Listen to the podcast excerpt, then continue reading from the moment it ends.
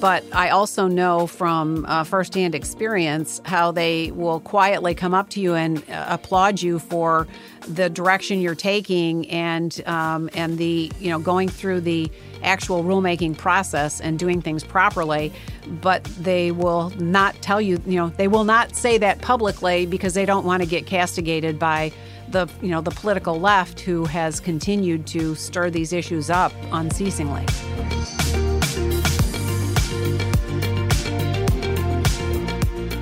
Welcome to the Acton Line podcast, a product of the Acton Institute for the Study of Religion and Liberty. I'm Gabriel Jaja, producer.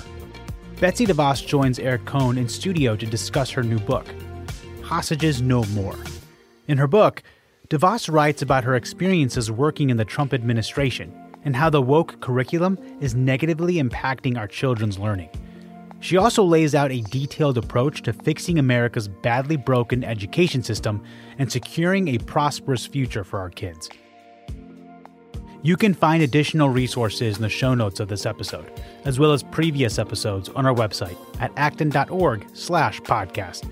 If you like this program, you can help us reach even more listeners by sharing it with a friend and leaving us a five-star review on Apple Podcasts. We welcome your comments as well. Acton Line is available on Apple Podcasts, Google Podcasts, and Spotify.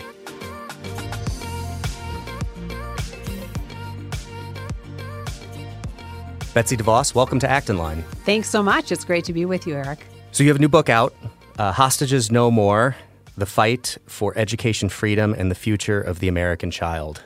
What's your book about? Indeed. The book is about what we need to do to fix American education. And it's uh, based on my 35 years of experience fighting for education freedom, school choice for families and uh, and it's a lot of great stories about places that are doing it well and differently for kids. And it's also about how what we do from here to ensure that all families are empowered to make the right decision and the right fit for their child. How did you get so involved in uh, change in education, in the education system, uh, passionate about the subject matter and also about addressing the glaring problems that exist within the system right now? Well, it started when I was looking at schools around the Grand Rapids area for our oldest child, who's now 40. We were looking for kindergartens for him. And uh, I visited a number of schools, and in the process of doing so, found a great little urban Christian school in the heart of Grand Rapids, serving the community, the neighborhoods around the, the school and realized very quickly that for every child that was there and every family represented, there were probably 10 or 20 other families that wanted that same kind of opportunity for their child or children and couldn't because it cost, you know, it cost money to send them there, the tuition. And so I started uh, in an advocacy role and uh, tried to convince people to change policy um, by persuasion. And it very soon became clear that it really needed to be um, uh, that politics were heavily involved, and we needed to use political force and action to be able to change policy too. So it's been a, a, prog- a progression, but um, but very early I realized that. Um, my husband and I, Dick and I, were going to be able to do what we wanted in terms of our children's education because we had the resources but it's fundamentally unfair that every family doesn't have that opportunity, that same opportunity. And we spend billions of dollars every year on education. And so it's not a matter of resource, it's, it's a matter of who controls those resources and where they get to direct them. Yeah, I we were talking before we started this interview that I had uh, moved here to Grand Rapids from Chicago. And Chicago always drove the problem of uh, particularly public education, but education in general, because you have the intersection with the private and the parochial education system there home to me that you you look around at the students in that system and you see so many how how much their futures are affected by really two things their household income and their zip code. Whether they're living in an area of the city where they have a good school as their community public school and whether if they don't they have the money to be able to escape. In your experience because um, again in talking about education this is a passionate issue for me in chicago I've been told I was wrong about public education in Chicago for all kinds of reasons. But the one I never got was no one ever said to me, Kohn, man, you're just wrong. CPS, Chicago Public Schools, that's a system that's educating kids. People knew that it wasn't working. And yet the resistance to system change, uh, whether it be vouchers, opportunity scholarships, um, allowing the, the money to follow the student rather than going to specific schools, is resisted so heavily. Why do you think that resistance exists? Well, the resistance is there because there's a very, very strong uh, built in bureaucracy and status quo protection device uh, headed by the teachers' unions. And then, uh, can, you know, there's all kinds of allied organizations that all have, uh, you know, they're, they're protecting what they know, what they have, what they have power and control over. And it's all about adult issues. It's not about what's right for individual children. And all we need to do is switch that paradigm to instead of sending resources to buildings and systems send them to families to control what how and where their ch- children get educated.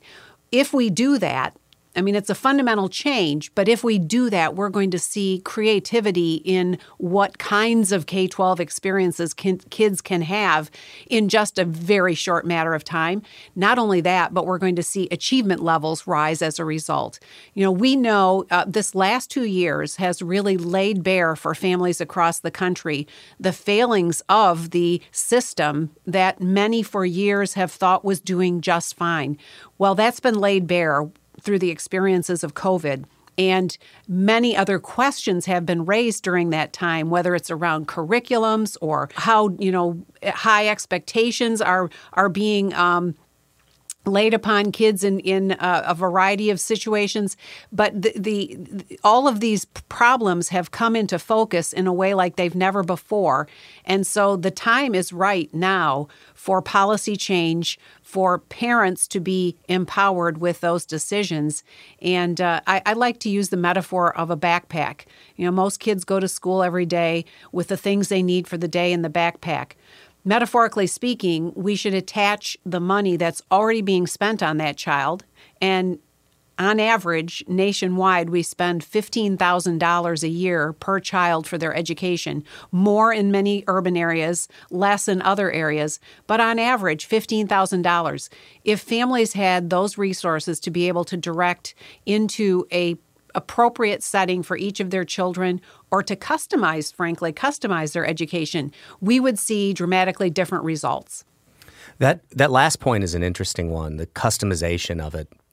That there are in the year 2022, you think with the advent of the internet, you know, some of the things that also were frustrating to parents about uh, the COVID education experience, classes over Zoom, and all of that. Um, I also think about a project I worked on when I was in Chicago, where we were trying to bring a virtual charter school to the Fox River Valley area. And I'm sure it will surprise you none the resistance that came from school boards. We had to apply to all the school boards that this area would cover.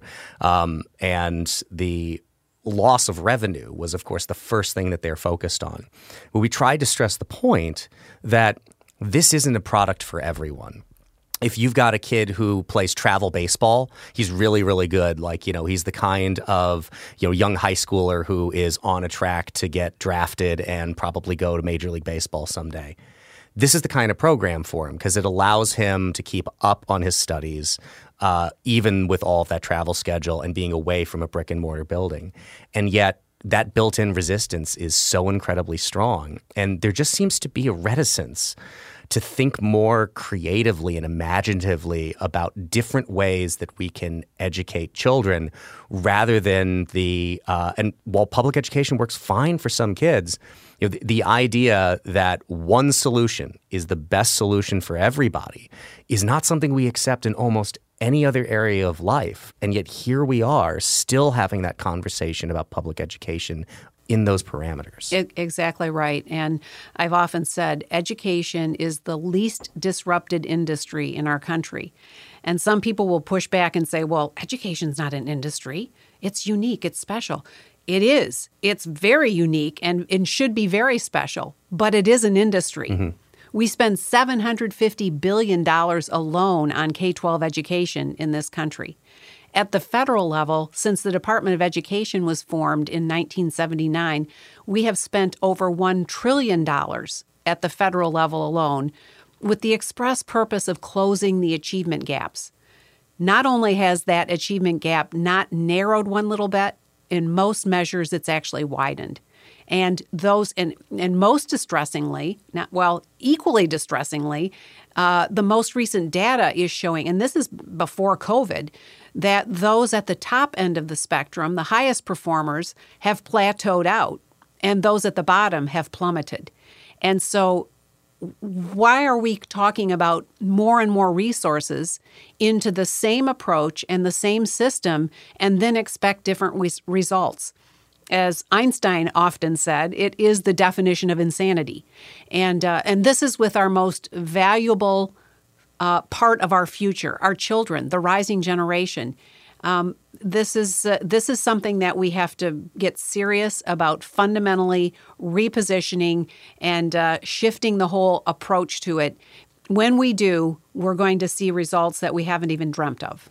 I want to dig in for a moment on COVID, and you know, we it was an awful period of time and I think we should recognize that. But I, I, don't think there's anything wrong in looking for what the silver linings were of that period of time we experienced. And to me, one of the biggest was how it, it was revelatory about a number of things in American society.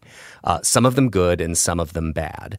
Uh, but f- I think one of the foremost ones that sticks out to me is what it revealed about education when all of a sudden in uh, March and April of 2020, kids are at home, they're doing classes over Zoom.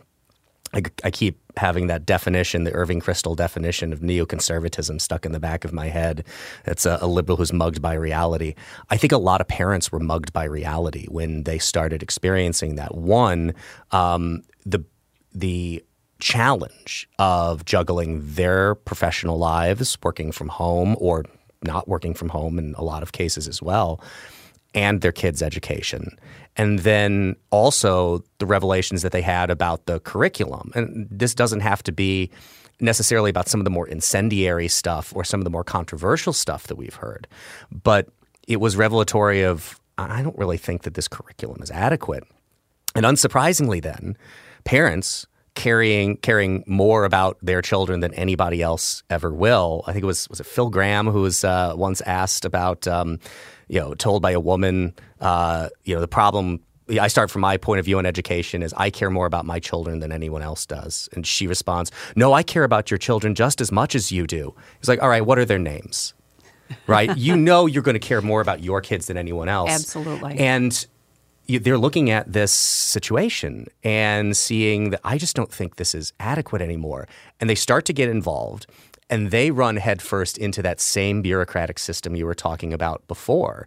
And I can only imagine how. Uh, how quickly many of them were mugged by that reality and realizing there's a whole lot more and it's more complex going on here than I ever realized. Absolutely, and and you mentioned incendiary curriculum, uh, but I think and that has been a huge factor for involvement of parents like never before. But um, equally so, I think parents have seen a lack of robustness and expectation in what their children have been uh, receiving, and um, and and you know, even before COVID, we saw the uh, dismal results on average of American students vis a vis the rest of the world. So, as compared to counterparts in the rest of the world, we are 37th in math, 13th in reading, and 18th in science. Now, if we were competing at those levels in the, the Olympics, let's say, would anybody in our country be satisfied with that? I think there would be a huge outcry. We need to have that same outcry about how our kids are able to achieve educationally. And we need to acknowledge that all of this was a factor, and this was uh, many kids' realities well before COVID hit. But I think you're right. The silver lining is that uh, families across the country and grandparents and neighbors have awakened to the failings of a system that's 175 years old. I mean, the industrial model of education was founded 175 years ago, And we have not substantively changed our approach to how we have kids experience their K 12 years of learning. And yet we know every child is individual and unique. And there are many ways that kids can learn. We need to facilitate ways for that to happen. Even small things, too, right? So I, whenever I talk to other working parents, um, you know, we we're talking today on June 13th, right? So my kid's last day of school was on Friday. Uh, so they're now on summer break. They go off of school for three months. And, you know, there's historical reasons why the school calendar is the way that it is. But that's an enormous challenge for a lot of parents out there to figure out what they're doing with their kids for three months of a period of time and there are alternative. Not to mention, yeah, not to mention the learning loss that exactly. occurs over that space of time. Exactly. There are alternative models that exist out there. You know, the um, there's year-round schooling models that have kids take uh, periodic two-week breaks rather than having three months off at a period of time. And yet again, it's like these things seem they present to me as obvious, and the resistance that exists to even small changes like that, and again, this is where I draw so much from my experience in Chicago, how much of it is collectively bargained. That it's you, it is hard to innovate in systems that are that set in stone, where you have to go through that much of a bureaucratic process, and again, the, one of some of the worst kind of them, in that you have politicians and union heads all sitting down and negotiating over other people's money and other, people's, people's children. children. Yes. Yes, absolutely right. Well, a monopoly, we know monopolies don't work. And uh, this is the largest monopoly we have anywhere in our country uh, because unless you have the resources, you are part of the system. And there are areas, there are there are bright spots, places like Florida that have uh, continued to innovate and continued to provide families with more options still plenty of demand there and a long way to go, but they are definitely the furthest down the track in terms of freeing families to make the right choice and and uh, decide the right place for their children. But when we win, and I say it's a matter of when, not if, because the support for this notion of education freedom and the funds following and supporting individual children is supported by three out of four individuals in this country, no matter how you cut it, but no matter what the demographics. And so this is a matter of when we have education freedom. Um, I think we are going to see the greatest round of creativity around experiences that kids will have that we could we, we can't even begin to imagine how how many different kinds of approaches and solutions and customizations there will be for children to get their K-12 learning. So I want to I want to zoom out for a moment here because um, I want to get to what solutions look like. You know, what what are the ways that we should be trying to uh, innovate and change within this education system? Um, I I hate monocausal explanations of anything. Everything in this world is more complex than that. Um, as as you look at and from your experience as Secretary of Education, and I want to ask some specific questions about that in a moment. Um, from your experience as an advocate, as a Secretary of Education, what are the handful of biggest challenges, biggest roadblocks that exist out there to education reform?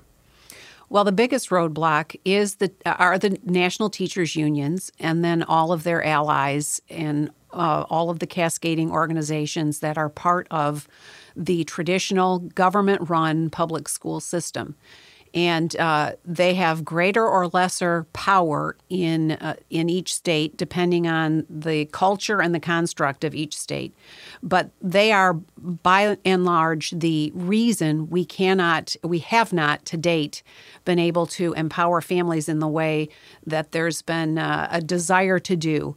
Um, that again, we talked about the fact that people have awakened to uh, the power of this monopolistic government run approach and are ready for uh, parents to, to have their voice and to be able to make these decisions. And so the policies that will uh, ha- have followed already this past year in a number of states and will continue to be um, expanded and implemented depending on the state are really, really important for individual children. Um, but I, I feel like this is a dam that's about to break, and when it does, uh, it will be the best thing for children. But there, but it has been a huge, a huge logjam, um, because the reality, reality is, you know, taxpayers fund uh, fund the ultimately fund the dues for the unions that then go around into supporting elected officials based on their support for the union and the status quo's agenda. And it's been a vicious cycle. So politicians are equally to blame for the, the lack of creativity and the lack of resolution around kids and around kids' futures. They have been standing with uh, the system and with the status quo and with adults.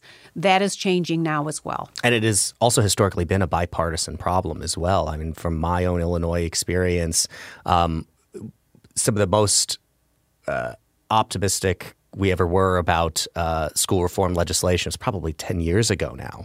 Um, but a major part of killing that legislation were Republicans who were also receiving money from the teachers' unions. Um, it is a it, it is the worst kind of problem in that sense that it is, you know, we have a lot of partisan problems to deal with in this country right now. But, you know, a bipartisan enormous problem like that it makes it very hard to break through when you know, there isn't – uh, a clear constituency rep- being represented by political leaders trying to force this change uh, through. Well, and uh, we've seen it often on uh, the Republican side of the equation with individuals who represent more rural districts thinking that our schools are really pretty good here mm-hmm. and I don't want to, you know, rock any boats. But again, I think COVID and everything that flew out fl- flowed out of COVID has uh, has revealed the deficiencies and has also uh, given elected officials more insight into what can be different and what should be able to be should be able to be empowered for families. And I, in, in talking with rural legislators, I often um, talk about the different kinds of choices that that they can make. I think everybody tries to envision a competing building being uh, erected next to a rural uh, school.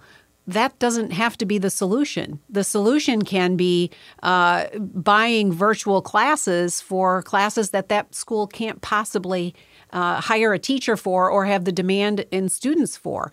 Or perhaps, as many families discovered over the course of COVID, there's a, a consortium of, of families uh, with children who learn a different way that have uh, have formed their own little mini school together.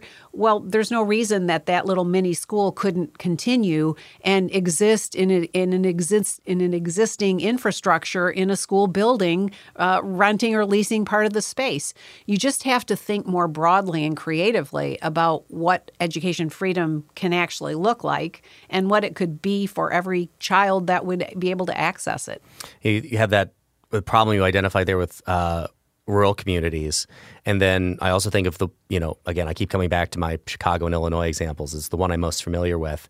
Um, in Chicago's North Shore, uh, you have public schools that if we're being honest, operate almost like they're private schools because you have a lot of wealth in those communities. You have a lot of people who aren't uh, don't have a problem with saying I'm all right with paying uh, higher tax levies, particularly in property taxes, in order to fund these schools as if I were paying you know a thirty thousand dollars tuition to a private uh, K twelve school, which you you can find those uh, enormously expensive K 12 schools in the city of Chicago. But it, in that sense, it come, seems to come at the expense of like the people that I think, well, I agree with everybody, I think would benefit from having more choice in their uh, in the education world inner city schools are the places where it's just most obvious to me that kids and families would benefit from having those choices. But because there's a comfortability at the rural level, there's a comfortability at the suburban level, and despite, you know, this clear constituency that exists in major cities, it's not just Chicago, it's Chicago, New York, Los Angeles, um, that would benefit from those kind of choices because other areas are comfortable that whole area just just kind of gets forgotten, and, and to some extent, again, this is where Illinois is unique. I grew up downstate. just kind of written off. Like, you know, we don't, downstairs don't like to think about Chicago. You know, Chicago's a problem. And when we're thinking about it, we're not happy about it. Uh, but it's, it, the biggest issue of concern for quality of education in Illinois to me has always been inner city Chicago. And it just kind of gets forgotten when everybody else seems comfortable within the, I think, malformed, but nonetheless functioning well enough for them version of education. Well, I think that that has been true but I, I do think the last two years have revealed to a lot of those folks in rural and suburban areas that their schools haven't been perfect either and uh, and a lot of families have been really disappointed by, uh, especially by how schools operated or frankly didn't. Uh, were very deficient in uh, coming, stepping up to actually have you know solve problems and have students continue their learning. I mean, we won't know the long term impact of learning loss on all kids in this country for probably several years yet due to the all of the covid shutdowns and the back and forth with in person out of person the you know the hybrid schedule however you cut it kids got hurt. And the most vulnerable among them are the ones that have gotten hurt the most. But i think also suburban and uh, rural families have have had a uh, front row seat into their child's experiences, and many parents, many families are not happy with what they've seen, and would like to have something different for their children, or out of necessity during COVID. Uh, you know, formed something up on their own that's working quite well, frankly, and they'd like to continue that. So they will they will demand different and they will ultimately demand to have the support to be able to do this with their children and that's why I think uh, we're going to see the kinds of policy changes that we haven't been able to see implemented before. There's there's the drive and the demand for it today that there hasn't been before, and I think that's that's due to the uh, you know the experiences of the last two years. So for about four years, you were the Secretary of Education. Uh, after a you know, whole career advocating for education reform, here you are sitting at the head of the agency that is most responsible for education in this country. What was the most surprising thing to you? You know, you you could be so informed on these kinds of systems, and I, I can only imagine, because obviously I haven't been there, then you find yourself in this role, right? What surprised you the most about assuming that office and uh, the day to day, but the big picture problems as well? So I knew that a large federal agency was going to be very bureaucratic and cumbersome. I did not fully appreciate how bureaucratic it was or is, um, and and they are generally. Uh, the ability to get the simplest of things done and accomplished is almost impossible in a federal agency. Um, on the one hand, that's a good thing because it precludes some bad things from happening. But on the other hand, uh, this department is generally philosophically non aligned and is uh, is dead set on uh, thwarting any kind of move toward devolving and respecting the role of states and local communities. They like to have the power in Washington, and um, you know, I often said while in office, I would be happy to work myself out of a job. I don't believe the federal Department of Education ultimately has a role to play. There are a couple of functions within the department that have uh, that have to happen and have to have uh, an outlet, but there are other agencies that can handle it. There are way too many. Uh, there's way too much ability from the federal level to uh, control and regulate uh, what happens in states and communities, and I think that's been to the detriment of public education across the country. Um, so uh, that was at at the core most surprising was just just how difficult it is uh, and how broken it is, and uh, and at the same time, upon reflection, not surprising. Is this a structural problem within our government that we should, I think, spend time more thinking more about? That you know, I, I agree with your point that uh, in a way we want bulwarks against instantaneous radical reform, right? One needs only to study the founding of this country and the kinds of systems of checks and balances, of slow change over time, uh, to understand that that was the founding fathers' intention. It shouldn't be easy to radically change things because you can, you know, make one radical change, you may get uh, a lot of things that you want, and there'll be a lot of unintended consequences. And as a result, evolving into changes is probably advisable. However, in a department like that, where you have people whose career is working in a department like that, well, if you've got a 30 year career and you're looking at someone who wants to change the orientation of a department like that, the way that it serves the American citizenry, you think, oh, you know, you sit on your hands for four years and you just wait that person out. I mean, that strikes me as a huge problem in the functioning of our governmental system that we're uh, maybe a little more attuned to right now, but nonetheless probably didn't think a whole heck of a lot about.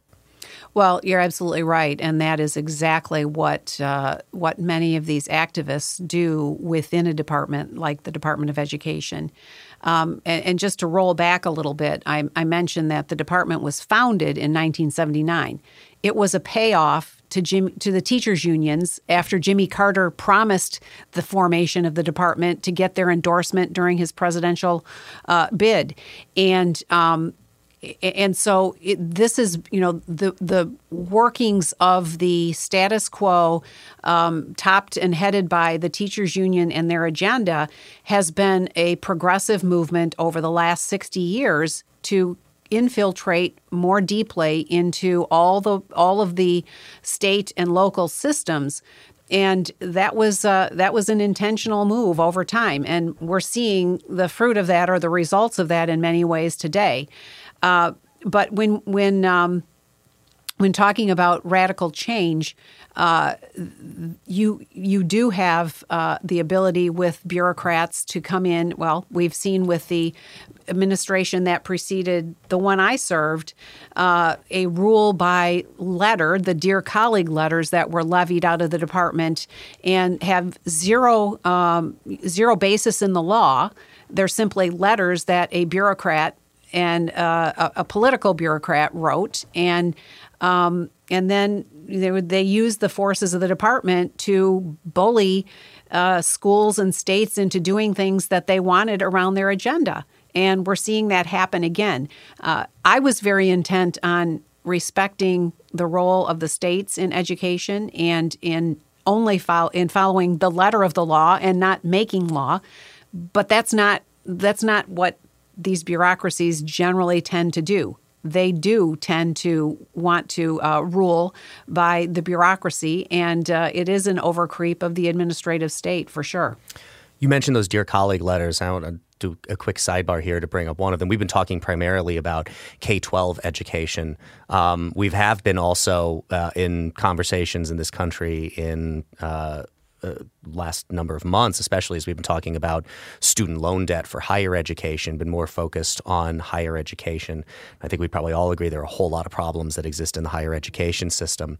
Um, but one of them that always baffled me was the dear the Title IX dear colleague letter from the Obama administration um, that just seemed to me I'll admit my own, you know, my own philosophical views on these things to just never have made sense. Um, we're asking universities, we're asking an institution to get very Yuval for a moment here. We're asking an institution that exists for a very specific purpose, for the uh, a higher level exploration of philosophy and ideas, to all of a sudden become a police force and a judge and a jury. And for people who don't know what that Dear Colleague letter was, this is what empowered universities to deal more directly with incidents of sexual assault, with incidents of rape, in adjudicating them on their own campuses rather than handing them off to police departments and to the judicial system, the courts, in order to handle them. And the loss of due process that happened in the issuance of that letter, that people would be, and uh, as we could clearly see also from the resulting lawsuits, most of which are won by the people who bring them, who have been on the other side of accusations where they can't confront their accuser, they can't be represented by counsel, they can't submit evidence. Um, in a lot of cases, you know, these, you don't even have to think that there's something malicious going on. There can be misunderstandings that often happen amongst young people. Be very clear, there are incidents that should have been handled by police and courts, but a lot of these are complicated. And we're asking educate university education bureaucrats to adjudicate issues of sexual assault and rape and it just it seemed to me on its face to never make sense. And yet the outrage at the rescinding of that letter um, I don't like continuing to be surprised by these things, and yet I found myself surprised. Um, I imagine you were expecting that kind of a reaction because of how political it had become. But again, would you know, I keep asking, were you surprised by these things? Were you surprised by that reaction? I wasn't surprised by the reaction of rescinding the letter. Uh, and and and frankly, the whole process I knew was going to be very very difficult, but it was a necessary uh, process to undertake to actually do rulemaking around uh, how these ma- matters are to be handled on campuses. And you're right, so many of these things are really not. Uh, they, they should not be in the uh, in, in the purview of an institution, a higher ed institution, and there are ways for them to actually, under our rule, um, you know, work with other institutions. That there, there's there's now a framework and a process that is very clear it is very fair. It respects uh, both parties in a situation in their rights and um, it provides a very clear pathway and empowers, frank, uh, importantly, empowers the individual who was wronged to really decide how they want to proceed with it, which previously under this dear colleague scenario were often that that was often taken away from them completely. And many individuals found themselves in these whole long uh, investigations and uh, discussions and the, you know their their lives essentially destroyed without having any say in that matter. Um, we also were very careful about the notion of actually defining what sexual uh, assault is and what sexual misconduct is based on Supreme Court precedents, and went through this whole two and a half year process so that what we ended up with was uh, very predictable, fair, and clear. But all that to say, um, the you know the politicization around this and what happened as a result of that dear colleague letter the threats that uh, the Office for Civil Rights within the Department of Education um, lobbed against schools if they felt that they were, you know, if there if there was any indication that they didn't that they weren't falling in line with the Dear Colleague letter, they would open investigations that would involve, you know, myriads of people within a school and take years, and then they would then they would uh, come down with, uh, uh you know, agreements that be that were private. Nobody could know about what the what the agreement said in order to get the case closed for the Office for Civil Rights. And so all kinds of colleges and universities were signing on to these um, agreements because they didn't want to continue to have the debate. And so all of these things were cer- certainly um, outside of the uh, the, the issue of uh, helping a child uh, or a student learn and yet, this was something that uh, the previous administration had waded way into. We corrected through our rulemaking process, and now we have to defend it against this administration. Did uh, in your? I'm sure you had interactions with um, people in the upper echelons of universities like this. Um, did they?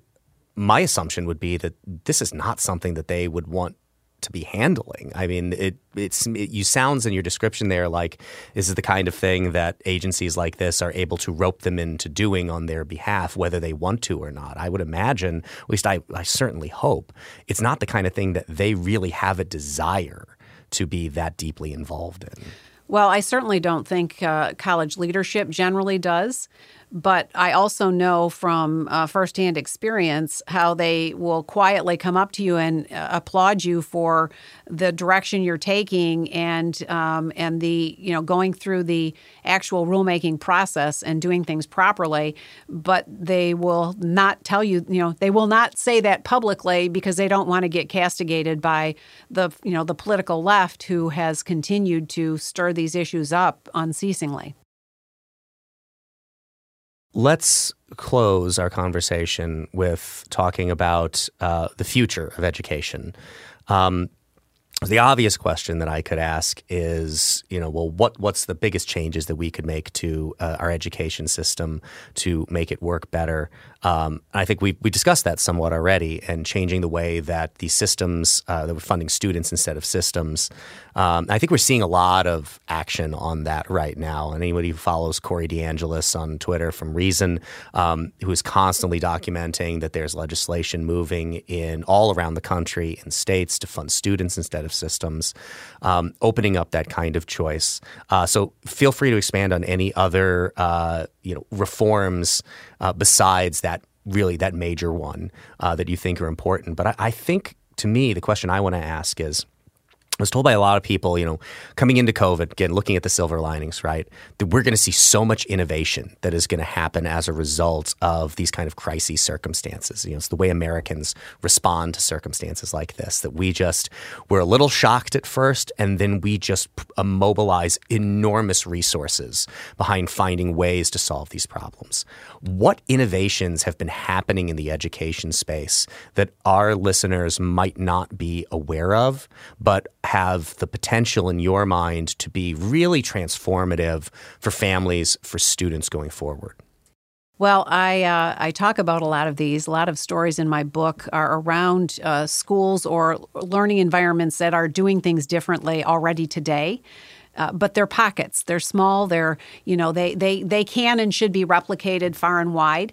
Um, I think one of the most exciting ones is the model of uh, small schools, small gatherings that are oriented around uh, student mastery, demonstrating when you've mastered a concept uh, and then the ability to move on, so that you know grade grade lines, bright lines are, are really erased, and students are moving at their own pace through every subject uh, area and, and the material based on their ability to uh, get you know get that that part done. And um, you know we've we have oriented all of K-12 education around we measure it by seat time, not by uh, not by mastery, and that would be a big switch.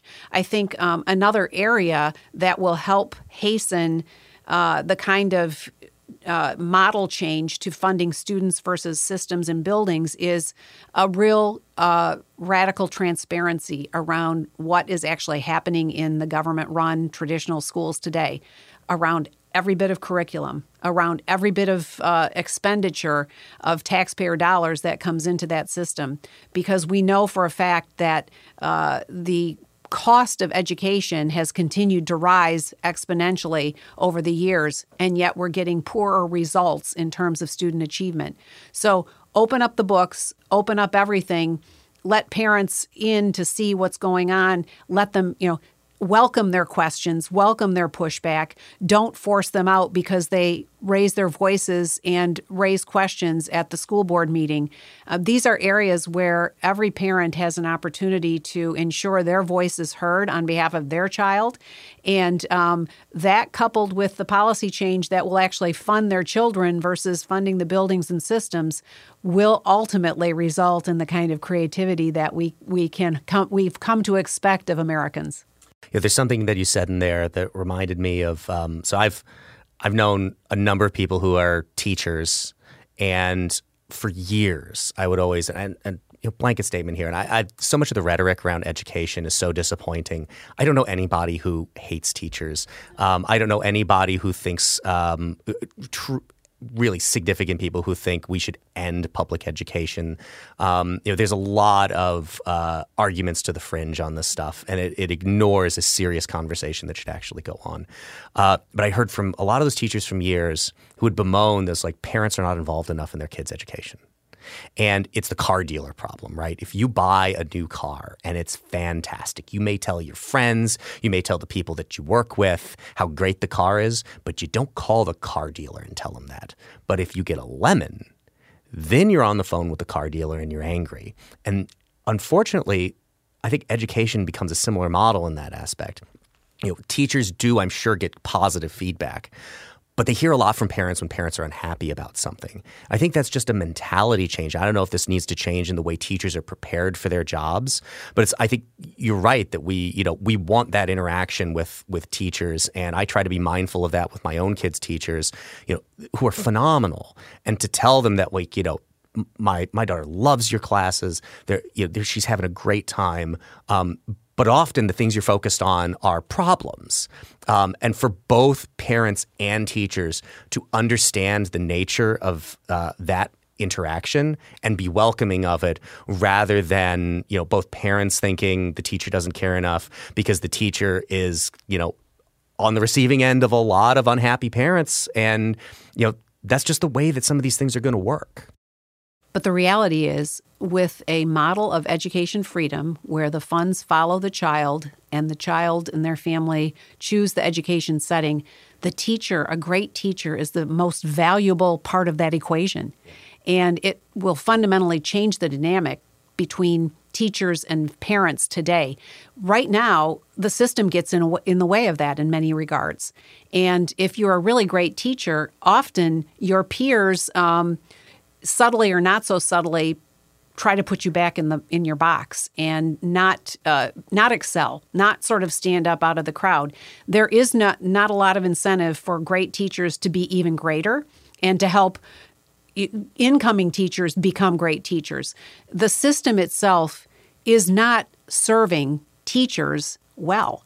Um, it is really has deprofessionalized them in many ways. So, in an education freedom model, the teachers will be free as well, and they will be highly valued. One final question, because there's one major thing that we haven't touched on yet. Uh, what do you make of the explosion we have seen in the last couple of years in homeschooling of people saying, I'm going to opt out of this system entirely. I'm going to educate my kids on my own. And what impact do you think that that has on both public and private education in this country? Well, I think it's I think it's a really important development and I hope that policies will continue to support the furtherance of that, where families have grouped together and maybe in some cases have almost a little one room schoolhouse type situation and may have hired a great teacher to come in and teach their children that way. Let's empower those to continue and to thrive. Um, the explosion in uh, families that are doing homeschooling you know doubled for the the the, the population writ large, um, and this is just what's reported. So, yeah. uh, and then among Black families, importantly, quintupled from three percent to fifteen percent let's make sure that policies are supporting those choices if that's the right choice long term for the families that have chosen that. And if more want to choose that, we should be empowering that and we should be uh, you know celebrating those developments and uh, and supporting all of the families that are are choosing that. Betsy DeVos, thank you so much for joining us today on Acton Line. Thanks for the opportunity, Eric. As always, thank you for listening. Our team loves putting this podcast together for you. It's encouraging to hear from our listeners. Feedback is incredibly important to us because it lets us know what you'd like to hear more of, including the kinds of topics you're interested in most. If you have comments, feedback, or ideas for a show topic or interesting guest, you can email our team at producer at acton.org. Until next week, for Acton Line, I'm Gabriel Jaja.